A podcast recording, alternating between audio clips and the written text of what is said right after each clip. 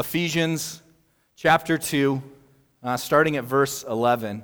This morning we're going to work our way through verses 14 through 17. But I want to read for you, for the sake of context, as has been our practice. We're going to continue working through this section little by little, trying to recognize the clarity and the importance of the whole section together as we slowly work through it. So, Ephesians chapter 2, starting at verse 11.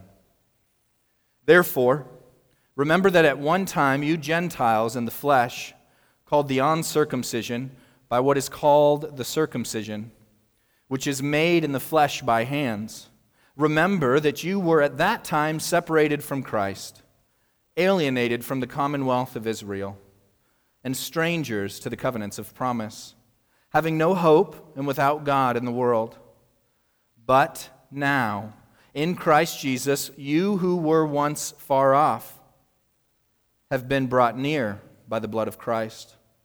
For he himself is our peace, who has made us both one and has broken down in his flesh the dividing wall of hostility, by abolishing the law of commandments expressed in ordinances, that he might create in himself one new man in place of the two, so making peace, and might reconcile us both to God in one body through the cross thereby killing the hostility.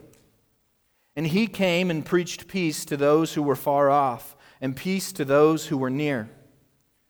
For through him we both have access in one spirit to the Father. So then, you are no longer strangers and aliens, but you are fellow citizens with the saints and members of the household of God, built on the foundation of the apostles and prophets, Christ Jesus himself being the cornerstone in whom the whole structure, being joined together, grows into a holy temple in the Lord. In him you also are being built together into a dwelling place for God by the Spirit. Father, we thank you for your grace and faithfulness. We thank you that you are a God of plans and purpose, that you are not confused, Father, by the distinction of Jew and Gentile uh, that you intentionally made that distinction, that we might know it is not those who are near to what you say who ought to have hope if their hope is in their own righteousness, but those who hear what you say by your grace realize they are broken are those who can proclaim the truth of their nearness that it is by faith and by grace alone that you would save anyone. We thank you, Father, for the clarity of your word. Thank you, Father, for the minds that you have given your people. Thank you, Father, that we can read. We thank you for the grace of our, our time and our location. We thank you that as Gentiles, we live at a time where we have been brought near and your word is near to us. Pray you would give us grace, Father, not to live as those who proclaim our own self righteousness, but we would draw near and be broken by the truth and be healed by your promises. Thank you for your faithfulness to unite all things in Christ. I pray, Father, you would unite us that we might be the messengers of reconciliation to you for you, to others, that you might be worshiped as you ought to be. In Christ's name we pray. Amen. Ephesians 2 11 through 22, again this morning, this morning, focusing on 14 through 17. Uh, for the sake of letting our minds dwell on it more, let me read for you again verses 14 through 17. For he himself is our peace, who has made us both one, and has broken down in his flesh the dividing wall of hostility, by abolishing the law of commandments expressed in ordinances, that he might create in himself one new man in place of the two, so making peace, and might reconcile us both to God in one body through the cross, thereby killing the hostility And he came and preached peace to those who were far off and peace to those who were near. As you read this, maybe some words stick out to you. I hope lots of them. One is hostility. We live in a society that is hostile. We live in a society that is hostile because all societies, since the fall, all people since the fall, are hostile. There is a hostility in man that is the symptom of the problem of man, which is sin. Pride within man causes hostility against one another. We see that immediately in the fall. God comes to Adam, and what does Adam do? He does not say, Lord, I have sinned. He says, It's the woman that you gave me. He blames her, and he blames God. What does Eve say? She does not say, Forgive me, Father, for I have sinned. She said, It was the serpent who deceived me. And Satan had already made his choice. He was rebelling against God.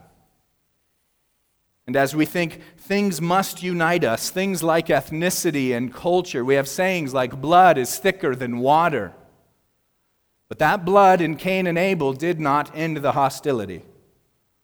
Two men who could not have been closer the sons of the first man and woman, no dividing lines of blood, no mixed in their familial blood. They were the only ethnicity, the sons of Adam and Eve. And yet, those men could not live without hostility. And in conflict and in sin more clearly, Cain killed Abel. The sin remains. We live in a society that recognizes the hostility but fails to recognize the solution to hostility. In 2001, a man created something uh, for a art festival uh, that was requested to talk about how people could coexist. And you are probably familiar with later versions of this art, but what he did was he took the, the Muslim symbol of the moon and the star, he took the Jewish symbol of the Star of David, and he took a cross, and he worked those into the word coexist, in saying that these groups should be able to coexist. Later versions have added uh, both the male and female symbol of the cross on the circle and other symbols to state that people should just coexist. It is, a, it is a symbol and a sign embraced by our society because we live in a society that loves the idea of tolerance. What is the solution to the hostility for our society? To tolerate. To tolerate one another. And as you listen to many wiser speakers than myself, I'm sure you have heard often toleration does not work when you are intolerant of those who will not tolerate. There is no sense in which you can unite around the idea of tolerance. There must be something to measure by. You cannot have unity around having nothing.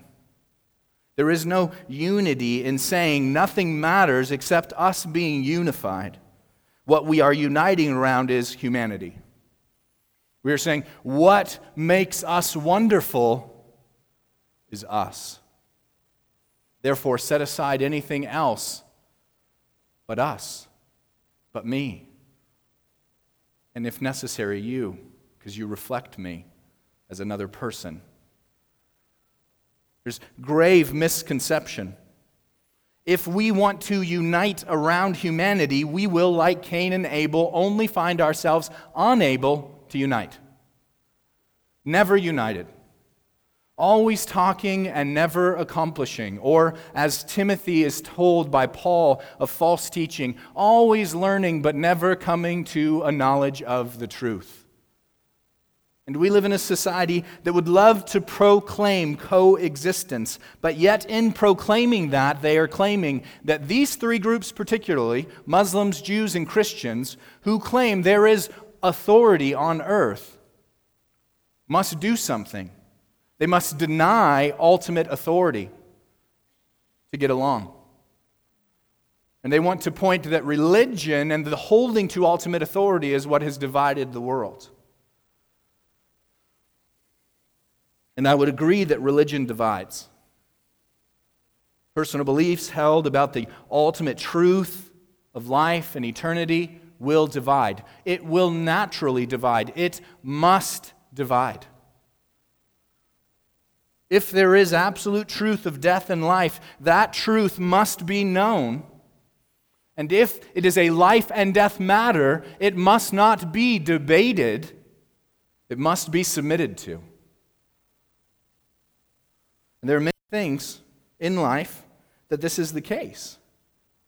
You want to kill someone, they don't say, tolerance. Have tolerance.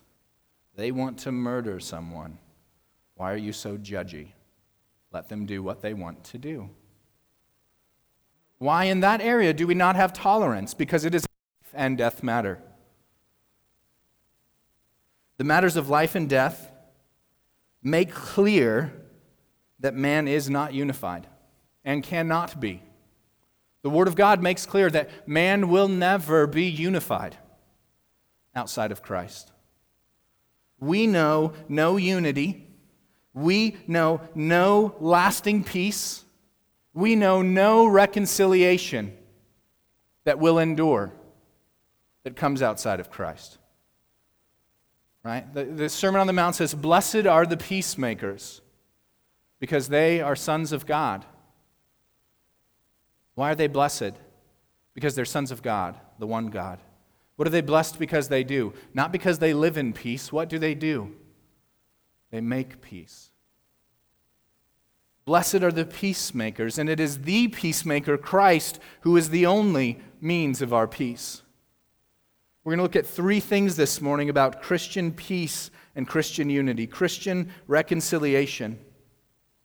There is no place for disunity in the church. But there is no place for unity founded on anything else but Christ. There is no place for disunity in the church. But there is no place for unity found on anything else but Christ. To seek to find our unity in anything but Christ can give us comfort, but it cannot bring lasting peace. Three things from this passage the person of our peace, who is Jesus Christ, the power of our peace, salvation, and the preaching of our peace, proclaimed by Christ for all. The person of our peace, Jesus Christ. Look at the beginning of verse 14. For he himself is our peace, who has made us both one it is an emphatic statement, meaning it gives additional emphasis to state what it's talking about, right? That's what the word emphatic means. I use it, but I often think, do I know what that means? Do I keep using that word and it does not mean what I think it means? So I looked it up. And I was spelling it wrong. That's why I couldn't spell check it. I was spelling emphatic or emphatic, and it is emphatic.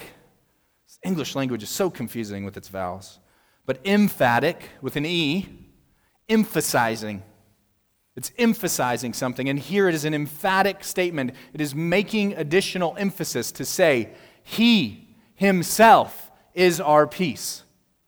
What is the emphasis on? Not peace, Christ. It is an emphatic statement that our peace is not a philosophy. Our peace is not a piece of paper like the Constitution, not an idea, not a system. It is not toleration. It is not coexistence. There is no power or purpose of man that will ever bring peace. There is only a person Christ. He is our peace. He himself is our peace. Our faith is in God, not in our thoughts, not in our assumptions. It is in Christ, not our consciousness. Our faith is in Him. Ephesians 2:20, just a few verses down, says that our foundation is built on the foundation of the apostles and prophets, Christ Jesus himself being the cornerstone. That there is a foundation of the apostles and prophets, but there is no foundation without the cornerstone, Christ. Christ is the finishing of the foundation. What was the foundation? The prophets the Old Testament, the apostles, the New Testament, and Christ. The apostles and prophets are the foundation, and they are only the foundation because they have been capstoned by Christ. It's like in Hebrews, it says, He in many times and in many ways through His prophets. Not in many times and in many broad ways, not that God speaks to me in all kinds of ways, but in many times and in many ways through His prophets. He has spoken to His people. But now He has spoken through Christ. It is finished. His speaking to his people and the foundation is done. It is the apostles and the prophets and Christ. We do not worship a book, we worship a God. Let me say it again. We do not worship a book, we worship a God. But that God has chosen to speak to us through the foundation of the prophets and the apostles, capstoned in the completing work of Christ, the finish of his plan. It's why the Word of God says, in this final age, in these last days. But the days have gone on, have they not? We're 2,000 years into the last days. How are they the last days? Because what's going to be done by God to prepare for salvation has been done. It has been accomplished in Christ. It is finished. And now He Himself is our peace. He Himself. Our faith is in Christ, not a book. And many would like to say that, and then they will say, Because my faith is not in the book, I just follow Jesus. You're a Bible person, you're a Bible thumper. You always want to be about the Bible. I just follow Jesus. Now, I would ask, how do you follow him? I have a personal relationship with him. When was the last time you saw him? You don't have an answer for such. I would say, You have not seen him. I don't say that on my own authority. First Peter says, Though you have not seen him, you love him. First John says, If you cannot love your brother whom you have seen, how can you say you love God whom you have not seen? When Christians express that they have a personal relationship with Jesus, I understand what they mean. They mean that their life is not just that they have signed up to a list of documents. They mean, they are following Christ. But, Christian, if your personal relationship with Jesus ignores this book, you have no personal relationship with Jesus. Because this book is his authority on earth, by his authority, proclaimed by the prophets and the apostles, proclaimed that this is the living, active Word of God. See, we follow Jesus, who was a man, who existed before that as God. We do not follow a book, but the book is the only authority of him on earth. It is by the work of Christ, through the authority of the Word of God, and because of the power of the Spirit in the hearts of His people that you follow Christ. And though the Spirit works in you and you have a new heart, your following is not your heart, it is your God. And the authority of your God is not that He has transformed your heart by your Spirit, by His Spirit alone but that He guides your heart by what? His Word through the Spirit. The Spirit and the Word work together. And I, I, don't want to belabor this point, but I think it's important. If I am going to make a statement such as, we do not follow a book, we follow a God, it is important to clarify why we follow the book then. Because the book is the authority of God on earth, it is the words He has given. And you might say, Jake, this is your idea. This is what you want. You are a Western, Gentile Greek. You like logic and outlines. I don't, actually. Dave was looking at my notes this morning and he was annoyed because they weren't highlighted. But you could think this is just my idea. I want to show you in the book. And you could say that's circular reasoning. You're saying that the book has authority because the book says it has authority. Well, you say your mind and feelings have authority because you say your mind and feelings have authority. You choose authority sources. The world knows that you are no authority. There is no authority that is not circular reasoning. Why do you believe that mankind knows the best way to move forward? Because they've always thought that, and we keep moving forward. I'm going to take the collective thoughts of man and that's where you're going to find unity. That's not very unified. That's confusing.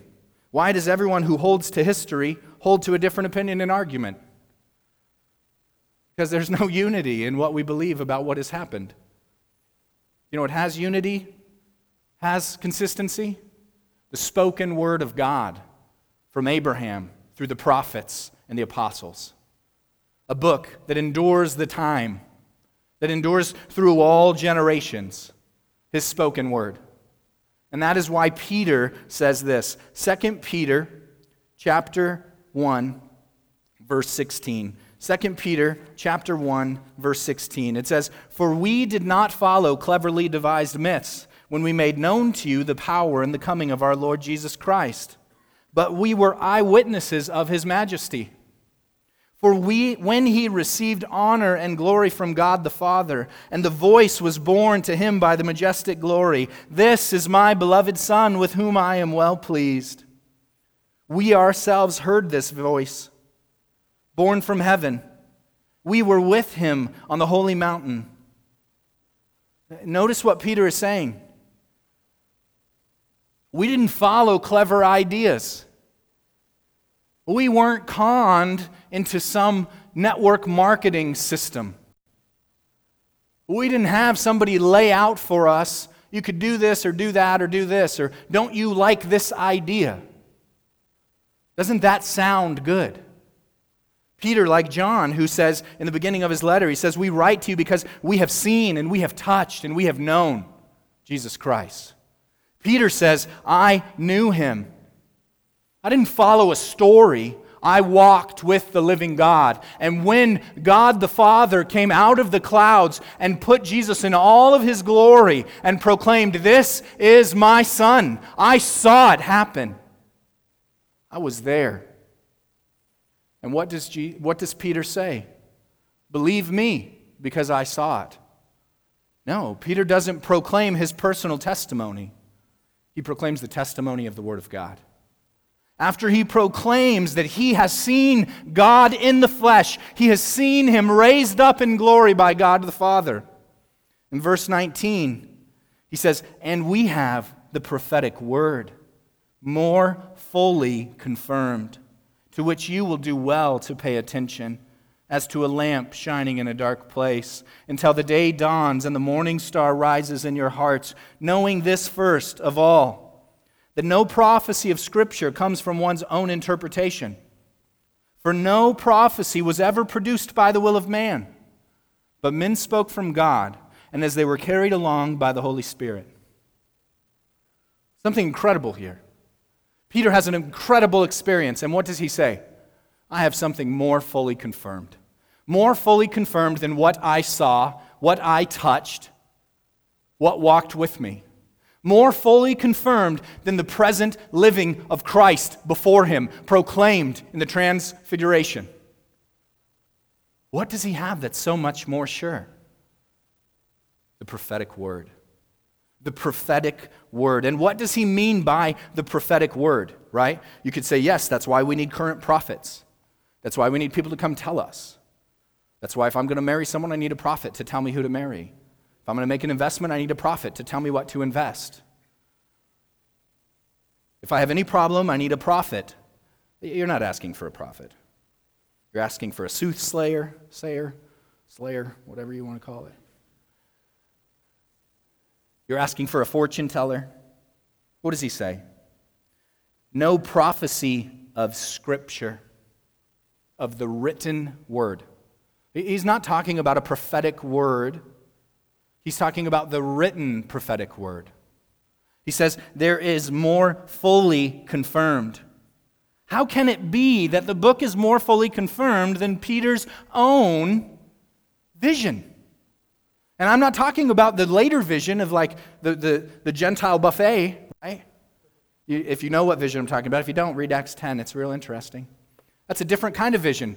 Peter's saying, no, this wasn't like God took me up. This wasn't like a lot of people say, like, God spoke to me. And my first question I always want to be like, what do you mean? And usually you say, what do you mean? And they go, well, I mean like I was very inclined, is what they explain. I really felt like I should do this. Sometimes they will say, I heard an audible voice, right? Their own ears. And not commonly, but occasionally I hear such things. Peter, with his own eyes and his own ears, saw something, heard something. And what does he say? You know what's more trustworthy? The Word of God. Why? Why is the Word of God more trustworthy? He says, because the Word of God is not interpreted by the will of man. Your experience is interpreted by your own will. You've been healed. How so? Right? Lauren and I go through this every time God heals someone. Because we're like, was it, well, was it by the hand of the doctors? Was it because they made it to the ER? Was it because of the ambulance? Was it, do we really want to say this was a miracle by God? I don't know. It's hard to tell. It was gallstones. I don't know. When Jesus healed people, it was obvious. And we wrestle with is that God doing that or not? People, God does everything. He is the God of providence. We call it a miracle when He does outside of what we normally expect. But because He accomplishes what you normally expect, the healing of the hands of doctors on men, that does not mean it is not the miracle of the grace of God. That you live in a time where doctors can heal people. Because we very know well that many people go to be healed by doctors and die. Though it is not common, it is possible. And in His providence, that everyone who goes to a doctor doesn't die isn't evidence that we shouldn't trust doctors, nor is it evidence that God is not powerful. It is ongoing evidence that in His kindness, He has in providence, caused us to live in a time where we can expect illness will lead to health many times in our lives before it eventually turns to death. So Peter does not interpret his life through what he's seen and heard in vision or in Jesus being there in the flesh. It's not that experience that Jesus that Peter says, "This is my life verse, man. The transfiguration. This is what I live for. I was there. I'm here to tell everybody about the time I saw Jesus raised up. You don't understand. This will change your life. He says, No. No, it's not my experience. It's not the individual things that God has done in my life that the whole world needs to hear. Do you know what the world needs to hear? What cannot be of man's interpretation? What was not brought about by the will of man? The prophetic word of God. 66 books by various authors that do not contradict, that proclaim the nature and the truth of God. Peter does not point to his own visions to know that he follows Jesus. He points to the Word. But let me say again we do not worship a book, we worship a God. And He Himself is our peace. He himself is our peace.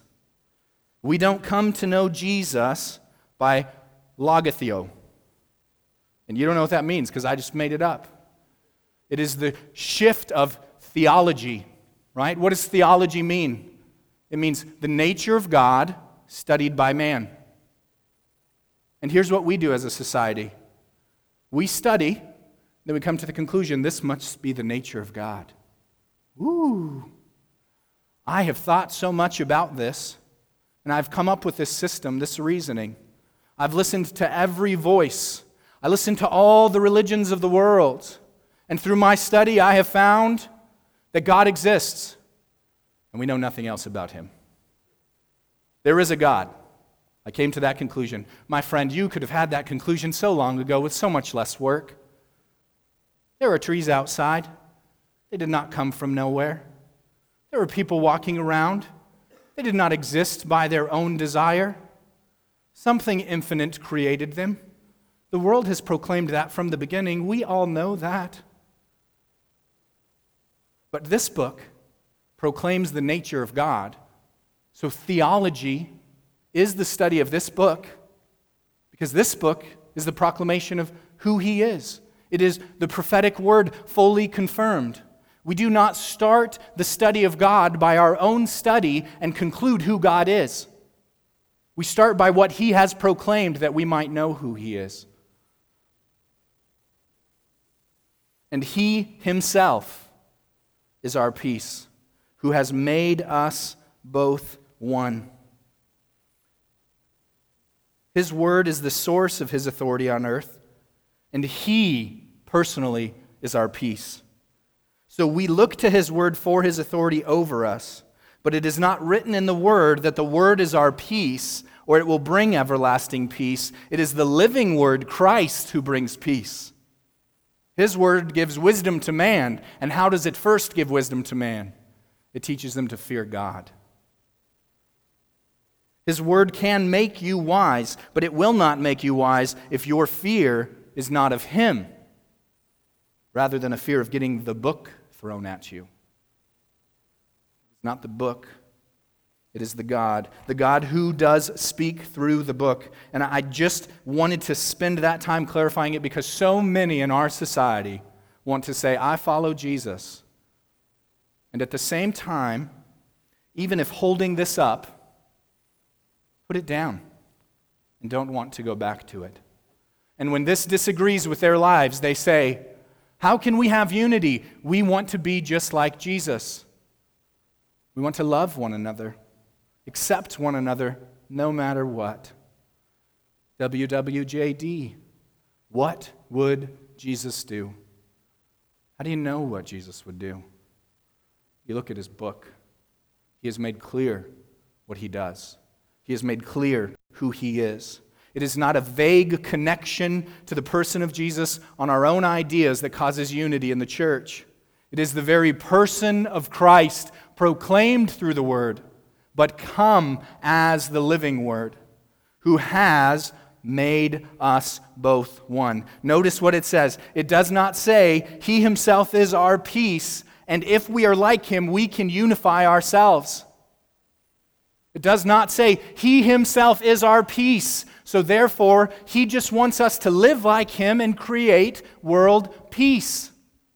No, he takes two groups that are in incredible conflict the Jews and the Gentiles. And he says, He himself is our peace, who has made us both one. He didn't give us a seminar. We learned much from him coming. But the people of God are not unified by a seminar.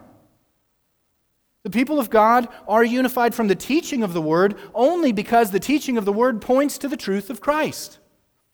People don't need to learn how to have peace with each other if that learning excludes the reconciling work of Christ. Because He Himself is our peace, and He has made us both one. He hasn't taught us how to be one, He has done it. He has made us both one. He himself is our peace. There is no peace outside of Christ. The power of peace. Look with me at the end of verse 14.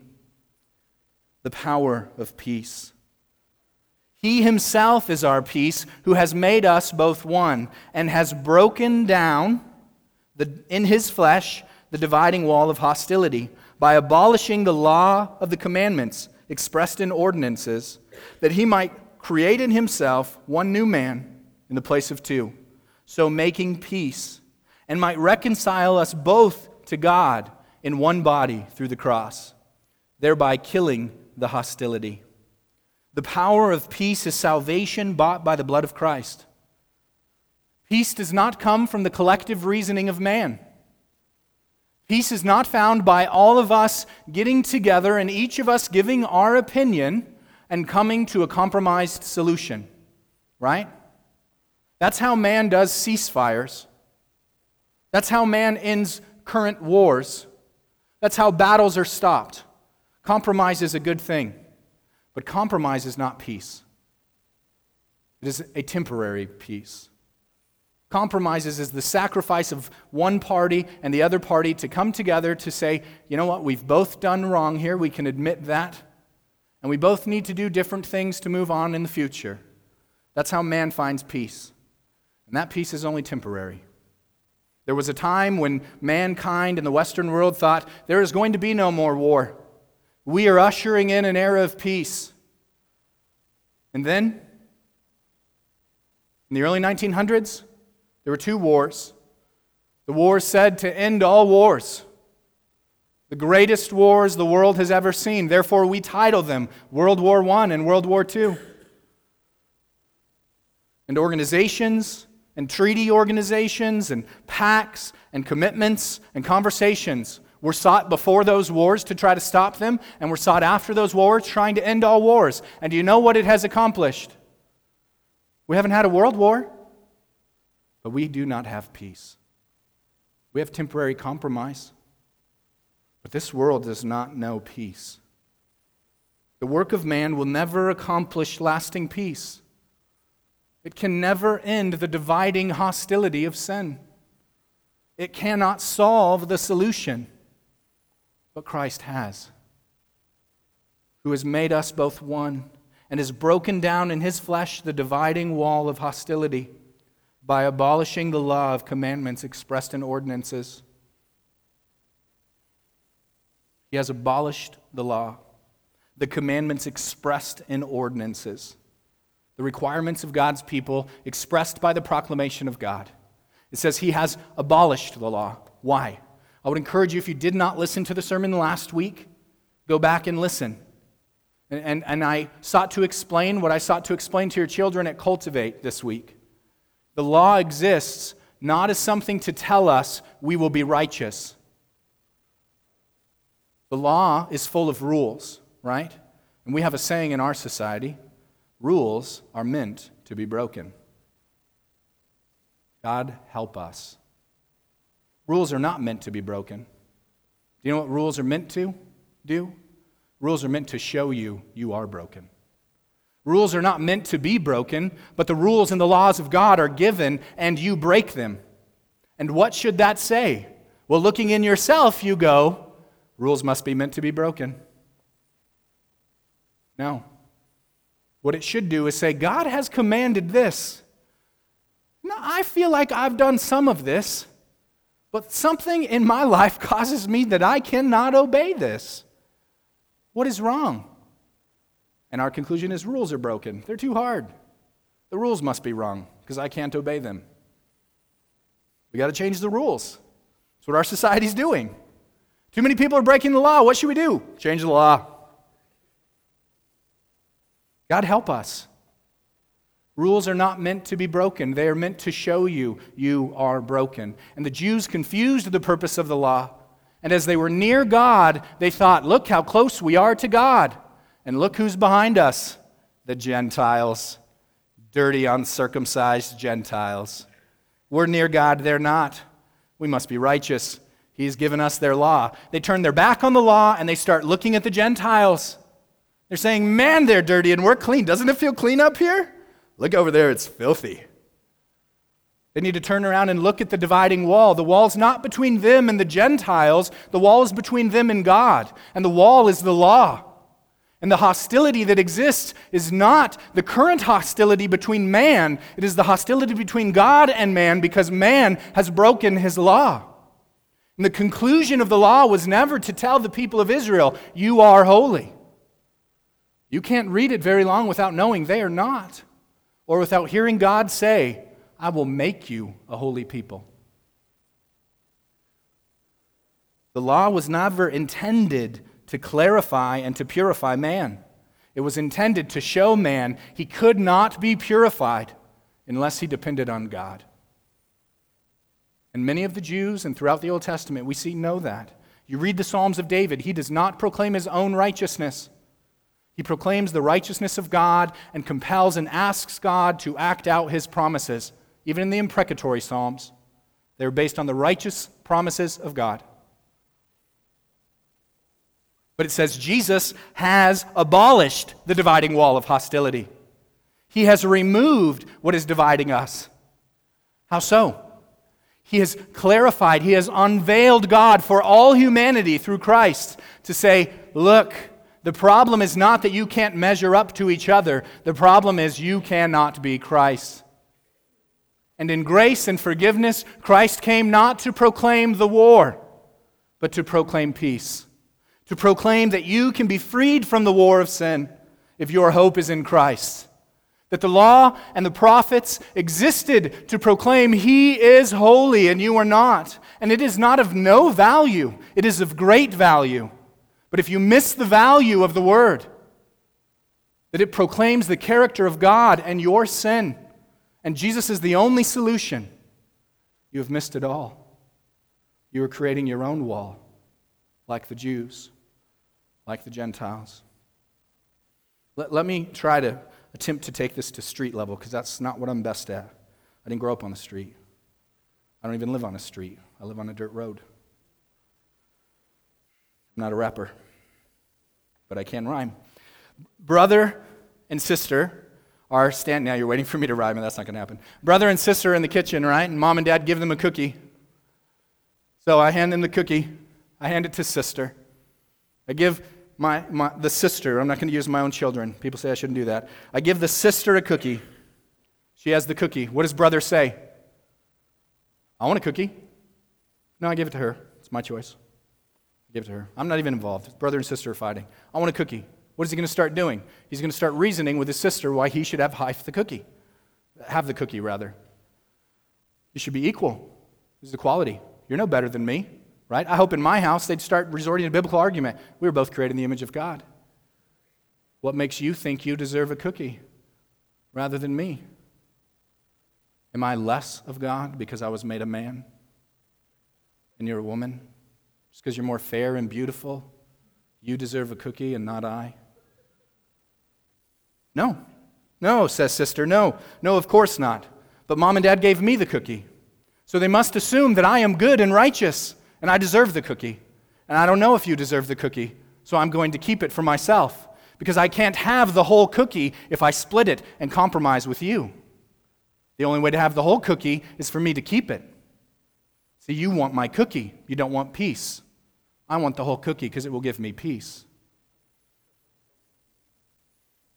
Hmm, but God says share and you are unwilling to share. Therefore, you are unrighteous, so I should have the cookie, just as an example, so that you can be removed from your self righteousness and I get the cookie. Oh, the many webs of man. How we resort from arguments of equality to arguments of our own righteousness, to arguments about how we are equal, and then arguments about how we are better. How we go back and forth about how we should all make the decision, and then those are insufficient to make the decision. We flip flop from democracy to dictatorship. Why? Because we don't know how to create peace. We cannot find it in our collective reasoning, and we cannot find it in the leadership of those who have more power than us. And I am not saying we should never collectively reason or there should never be an earthly authority, but we should never look for peace anywhere else. And we should realize that in this life, if we are going to have peace, it is always compromised and always sharing. We can never have completely everything. Why? Because we are sinful and we live in a futile world. Brother and sister will have to decide. They can have the whole cookie or they can share the cookie. How do they solve such a problem? They realize the cookie doesn't matter. Move on from the cookie. Let the cookie go. What causes fights and quarrels among you? You desire and you do not have. So what do you do? You fight and quarrel. You murder. You covet. Yet what should you do? Ask God. Depend on God. And if you ask God, I'm not saying you should go, You're right. God, please give me a cookie too. Please let mom and dad come back and give me a cookie. I really want a cookie. No. He says, You ask because you want to spend it on your pleasures but on the purpose of God. So, what should a brother and sister do? They should come to the conclusion these are temporary things and we should share them. That, that's right and good. That's not socialism always. It's just sharing. God says share, people. That's what you tell your kids. But know that that type of life will never bring peace because in that type of peace, there are always two guilty parties with limited power. Hmm. But the peace we have is not like that. Where is our peace in Christ? What has He done? He has broken down the wall of hostility. How has He done it? By His blood, by His own blood. Christ has broken down and done what is not in our power. He has accomplished what we cannot accomplish. It says, Therefore, at one time you Gentiles in the flesh, called the uncircumcision by what's called the circumcision, which is made by the, in the flesh by hands, man's reasoning. Remember that you were at that time separated from Christ, alienated from the commonwealth of Israel, strangers to the covenants of promise, having no hope and without God in the world. But now, in Christ Jesus, you who were once far off have been brought near by the blood of Christ. How did they become one? Did Jews become Gentiles? No. Did Gentiles become Jews? No. Did the nations become Israel? No. Did Israel become the nations? No. They were made one. The people of God. The people of God. They were brought near by the blood of Christ. And that's what he goes on to say that they would he would create in himself one new man in the place of the two, so making peace and might reconcile us both Jew and Gentile, still referring to the earthly distinction of Jew and Gentile. But what has he done? He has not reconciled just the Jew, and he has not reconciled just the Gentile. He has reconciled both.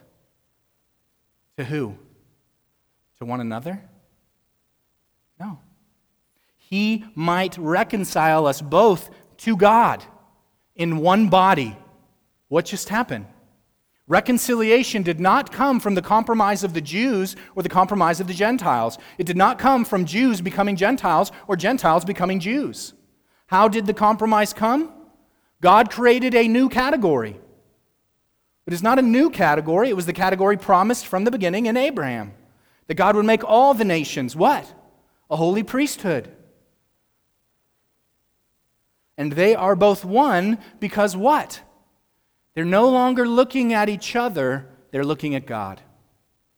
They have been reconciled to one another because they are no longer moving at odds to one another, trying to find how can we live together, but they are now looking to God and saying, how can we both live for God? And I am not saying this is the broad method of philosophy that all people need to accept that there is a God and move toward him. That's the variety of religions. There is one God. He himself is our peace, Jesus Christ. And he himself has made us both one by reminding us the dividing wall of hostility is not between us, each other, but God. He himself is our peace, and therefore he has removed the wall, and we now are reconciled to God as one body through the cross, thereby killing the hostility. Because we have been reconciled to God, there is no longer a hostility over our earthly circumstances because they are not our real problem. And the gospel makes that clear. There is not peace by people looking to one another and saying, I am colorblind. I see no color. what does that mean? You see no distinction in people. You think everyone should be like you? Or you think you should be like someone else? Or do you just mean you appreciate all cultures and you're trying to do that? Why don't you just say that? I don't understand what you're trying to express. Because if you are colorblind, you're like my poor friend David, who can't play board games with us because he can't tell which pieces are his and ours, and we make him lose. It's not good to be colorblind, it's a deficiency, and it's painful for those who are deficient. Don't mock them. What does it mean then? Saying, well, those who are in power, who have reigned, have held power, therefore, those who are not in power must become in power so that we can all be unified. We have all been subjected to their culture, therefore, we must subject them to our culture, and that's the only way we will ever find peace. And that philosophy doesn't even speak peace. It's called social construct theory that is built on conflict. It recognizes the hostility of man, and it proclaims that the only solution is to throw out those who have power and give it to those who don't. It is where feminism is rooted. It is where our current pluralistic society is rooted. It is all an idea that's what's wrong with the world is authority. And authority removed, authority taken by good people, will clarify the truth. And it is a failure. And it is not a failure opposed to democracy. Because here's my fear. I say that, and some of you are like, yeah, we need to go back to the founding fathers. Those dudes were jacked up, they were sinful. There was a dividing wall of hostility between them and God, and it was sin. There is no time after Adam and Eve's fall that mankind has found peace. Democracy was not the solution to mankind. I believe it is the best we have available the best way to live in compromise. But it is not the government I am going to die for. The government rests on his shoulders, the Prince of Peace, the King of Kings, the Lord of Lords. And under him the government shall always increase because he is forever powerful. So please don't hear me as politically slamming the left and upraising the right. Because I'm not looking to my left or right. I want to be straightforward at Christ. That's what reconciles. That's where the people of God must live. And that's what was proclaimed to the Jews and the Gentiles in Ephesus who could not find peace. They could not find unity because the Jews were saying, You've got to become us. You've got to do what we need to do. And I don't know what the Gentiles were saying. I know what people would like to put there that they should have given the Gentiles power, they should have given up their authority. We could interpret all kinds of ways. Here's what God says needs to happen stop looking at the flesh and look at your sin. And look at Christ who has solved your sin and has made both the Jew and the Gentile.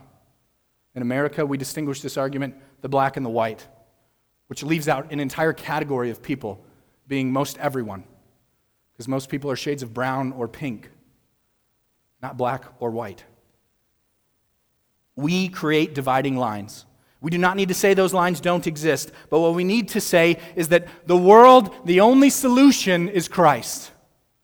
And that's what Christ preached. Look at, look at the end of the verse. For he himself is our peace, that he has reconciled us both in the preaching of our peace. And he came and he preached peace to those who were far off and to those who were near. What does that mean he preached? Where is peace found? Christ. What did Christ preach? Himself. Christ preached himself. Repent, for the kingdom of God is at hand, his kingdom. Put your faith in me. Put your hope in him. He is our peace.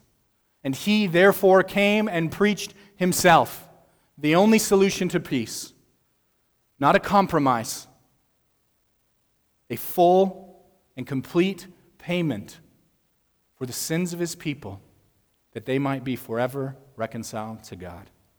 And therefore, they both have been made one in him.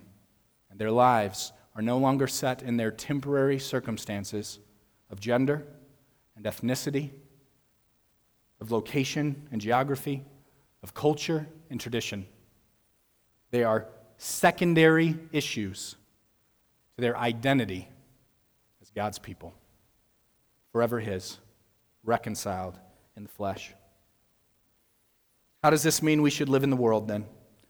Uh, you might think, Jake, what about all of these political things going on? How do we make peace with these people? Where do we fall on these? I'm a young man. I'm not running for political office because I don't have political answers. I have one answer Jesus. That answer won't get me elected. I don't really want to be elected. I don't want to try to work out temporary compromises with the nations of the world. I want to proclaim to the nations of the world there is one means by which peace will come, and that is Christ. I pray that you will live to do the same that you will take care in all of the secondary issues, that, that you as a Jew will make sure you're not just expecting people to meet your cultural standard. And you as a Gentile will not say, Well, I learned this and I learned that, so this is the right way, but you will say, I must submit to the Word of God. It is the authority. And you will live to find peace in the person of Christ, under the authority of His Word, by the power and regenerating work of His Spirit, that He has made you one in Him, to pursue Him. And as every trial, every circumstance of earth, you will not become discouraged because you know here there will be no peace without Christ. Father, we thank you that you are a God who is good. We thank you, Father, that as you planned and purposed and said that you would send your Son you did not begin to work with the prophets and work through time and come to the time of your son and think, I still have one more point. I've not finished my work. Your plans are perfect. You do all your work and you do it on time. I pray, God, in your grace, you would continue the faithful work in your people. We thank you, God, as we look and we see the world and it seems as though things are chaotic and destructive and no one is in control. Even those who claim power don't have real power. I pray you would help us to surrender to your authority, that you work all things to the good of your people, that you would unite us not in where we have come from, but in where we are going because of your Son. It's in Christ's name we pray.